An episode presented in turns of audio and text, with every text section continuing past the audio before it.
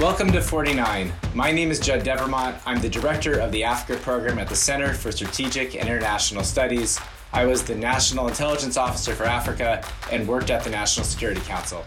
And I'm Nicole Willett. I'm Chief of Staff at the Open Society Foundation and, like Judd, have served at the National Security Council as well as the U.S. State Department and Senate Foreign Relations. This podcast has everything you need to know about U.S. policy towards sub Saharan Africa. What happened in the past? What should the Biden administration do? Plus, we promise to deliver the goods in 15 minutes or less, one country at a time. This episode is about Guinea, and we're delighted to be joined by Phil Carter, a former U.S. ambassador to Guinea and Cote d'Ivoire, as well as deputy to the commander for civil military engagements at AFRICOM. Nicole, why don't you walk us through the history of U.S. policy towards Guinea? Sure. The United States made a major misstep at the start of its relationship with Guinea. At the behest of the French, who were frustrated that Guinean leader Sekou Touré rejected membership in the French community, the United States delayed its recognition of Guinea by two months and didn't appoint an ambassador for nearly a year into the country's existence. This produced a great deal of resentment towards the United States and it contributed to the country's turn to the Soviet Union and other communist bloc countries. The Eisenhower administration's narrow approach to Africa and suspicions about Guinea's Cold War allegiances didn't help smooth these challenges. In the 1960s, Sekou Touré made two official trips to the United States. In his first visit, he traveled to five U.S. cities as well as Washington, D.C. He was treated to a black tie reception with President Eisenhower and met then Senator John F. Kennedy at Disneyland. His engagement with Kennedy at the Magic Kingdom and at subsequent meetings with JFK at the White House went a long way in resetting relations. However, the good feeling didn't last. As one former diplomat noted, Sekou Touré blew hot and cold towards the U.S. In 1966, Guinea's foreign minister was detained in Ghana, and in what remains an inexplicable form of retaliation, Guinea detained the U.S. ambassador in Conakry because the foreign minister had flown on an American airline, when the ambassador was released from detention and returned to the U.S. for consultations, Touré kicked out the Peace Corps and more embassy staff. Relations worsened further in 1970s when the Portuguese invaded Guinea to go after rebel forces fighting for independence in Guinea-Bissau and Cabo Verde. Touré became more paranoid and lashed out at the United States and other countries, a situation which persisted for several years.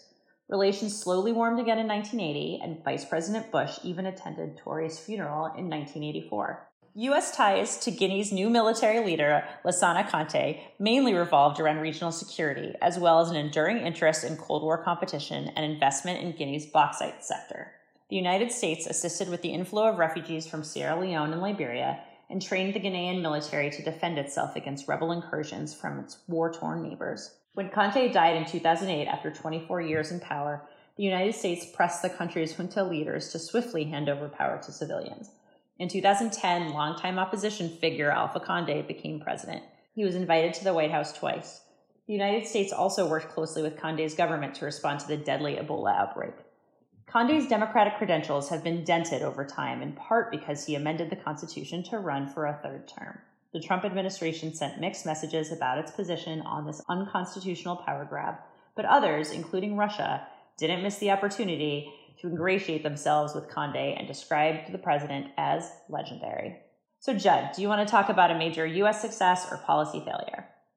There's so much here. You already talked about us following the French into uh, not recognizing Guinea and setting us back, but you also mentioned you know the remarkable engagement from President Kennedy and the trip that Sekou Touré did across America.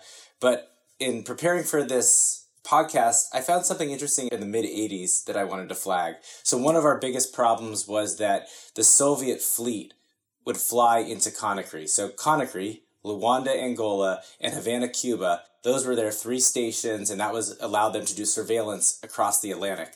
And so, for a very long time, U.S. ambassadors tried to get Sekou to close this. And eventually, one ambassador went to him and said, Look, this isn't fair. We need to have fair play here. Remember that relationship you have with JFK, this historic relationship. Also, we're doing a, a lot to help your country, and this is a big problem for us. And Sekou Touré, despite blowing hot and cold, I guess this is blowing hot, and agreed to shut down uh, the Soviet access to the Conakry airport. So I thought that was a, an interesting example from the past of sort of putting together our history, what were our interests, and what we're doing proactively positively for Guinea. So, Ambassador Carter, what do you think the Biden administration's strategy towards Guinea should be? It's complex, but I think what we need to look at is rebuilding or reinforcing the institutional pillars for democracy and good governance in that country. We focus a lot on state institutions, but I think as you look at the issue of uh, Guinea's development, both social, economic, you get to see that a lot of the, the critical institutions that we that are necessary for economic growth, for democracy, are just not there. And so I think things like focusing on education, focusing on local empowerment, focusing on basic infrastructure for improved communication. I mean, for example, you have the university town of Kankan, and there's no power. I mean, it's hard to have a university when there's constant power outages.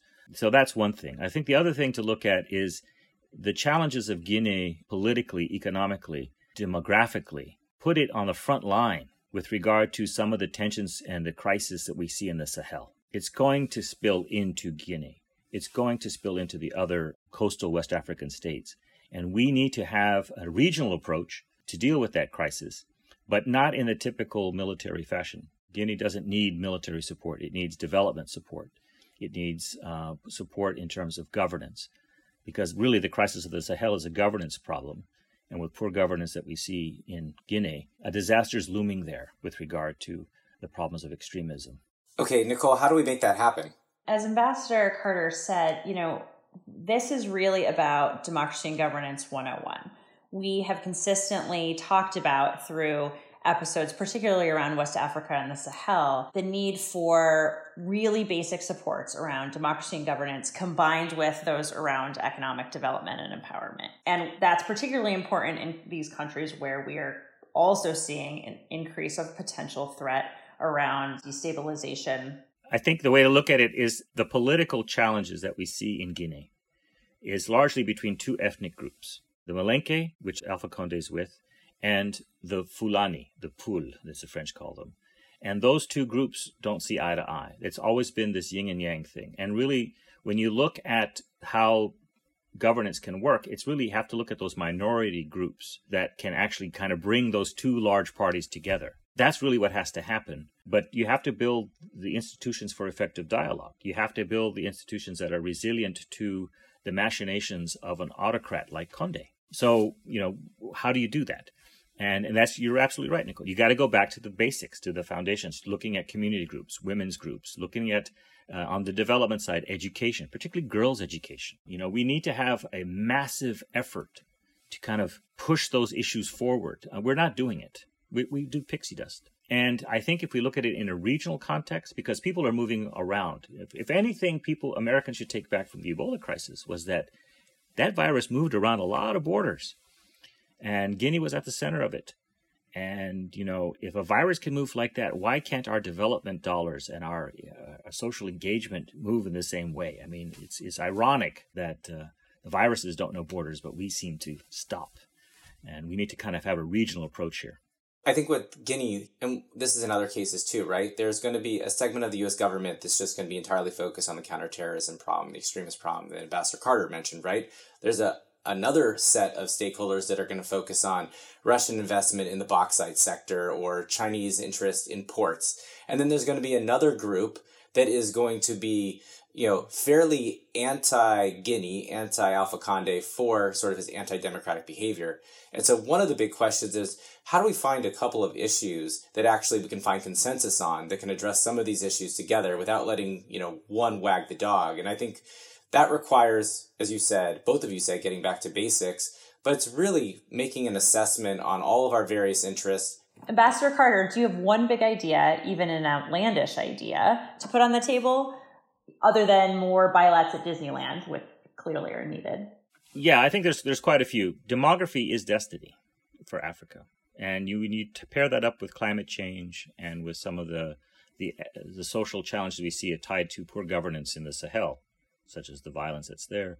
The thing that really I think we need to look at is what are those specific interventions that can foster growth, at the same time reinforce uh, social development for political and improved governance and political towards democracy. And to me, that is focusing on girls' education. you know, we talk a lot about it. We talk about things, but really, if you, and it's hard, just like we've mentioned before, there's so many areas to make interventions to improve. But if you're looking at one or two issues that move across those stovepipes, all right, and that's really what we have to talk about. We have to, you know, for some reason, we can't seem to do one more than one thing at once, right? So we have to be able to be bigger than that. And we have to be able to look at things holistically. What are those interventions that affect all of those little interests? And, and, and what are those interventions that we can use to marshal our leadership role and also bring the international community together, including Russia, including China? And that's girls' education. That's dealing with the issue of gender inequality. When I was an ambassador there, you know, they talk about outreach. I did inreach in my embassy to deal with the issue of female genital mutilation and because I that was a major issue that was there that affects more women than HIV/AIDS in that country. So how do we how do we look at those issues?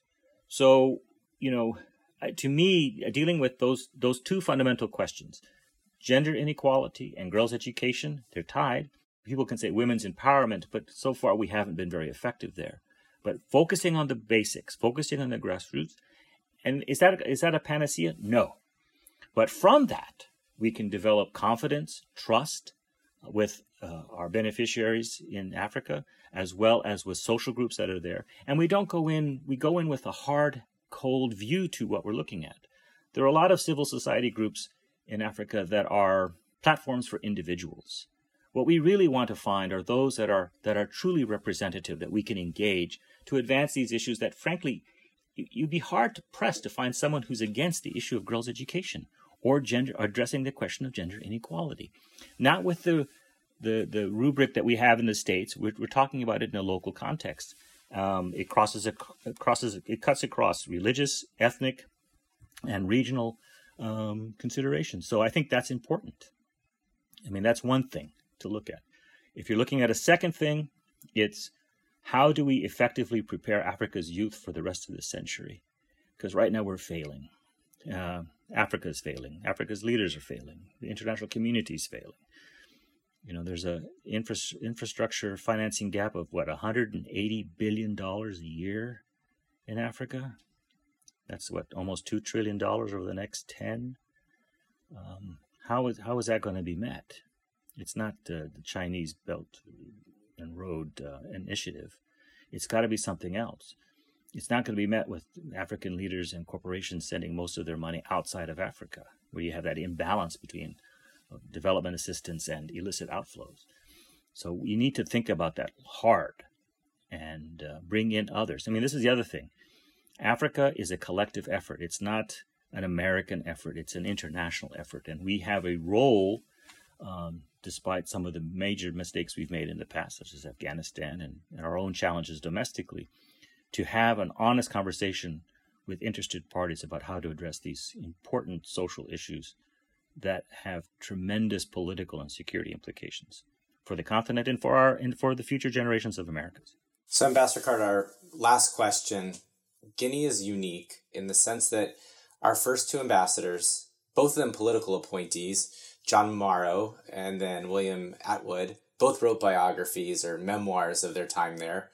And I don't think that's happened anywhere else in sub Saharan Africa. And believe me, I spend a lot of time trying to figure that out. So, what is so compelling about being the U.S. representative to Guinea? Do you have a book? You wanna you wanna give us a little preview of your own memoirs? I mean, what's what what's what's special that is prompting these? There will never be a memoir from Ambassador Phil Carter. Good diplomats don't tell tales like that. I think what it is is that you know most of the Guinean budget is spent in Conakry like when I was there, like 90% of it. So nothing goes to the countryside. But when you go to the countryside, it is staggeringly beautiful. I mean, the interior of Guinea is remarkable. I mean, the Fouta Djallon, these areas, uh, you go to the Forestier region. I mean, it's a rich country in terms of natural resources. You talked about bauxite, but you know they have a good port system outside of Conakry. They have nickel, they have iron, they have tremendous agricultural resources that have been largely untapped. And in this age of climate change, in this age of, of diversified economic growth, there's a lot to do there. It's a fascinating place. Well, that's the show. Please subscribe wherever you listen to podcasts and check out our analysis at csis.org backslash Africa. Thanks.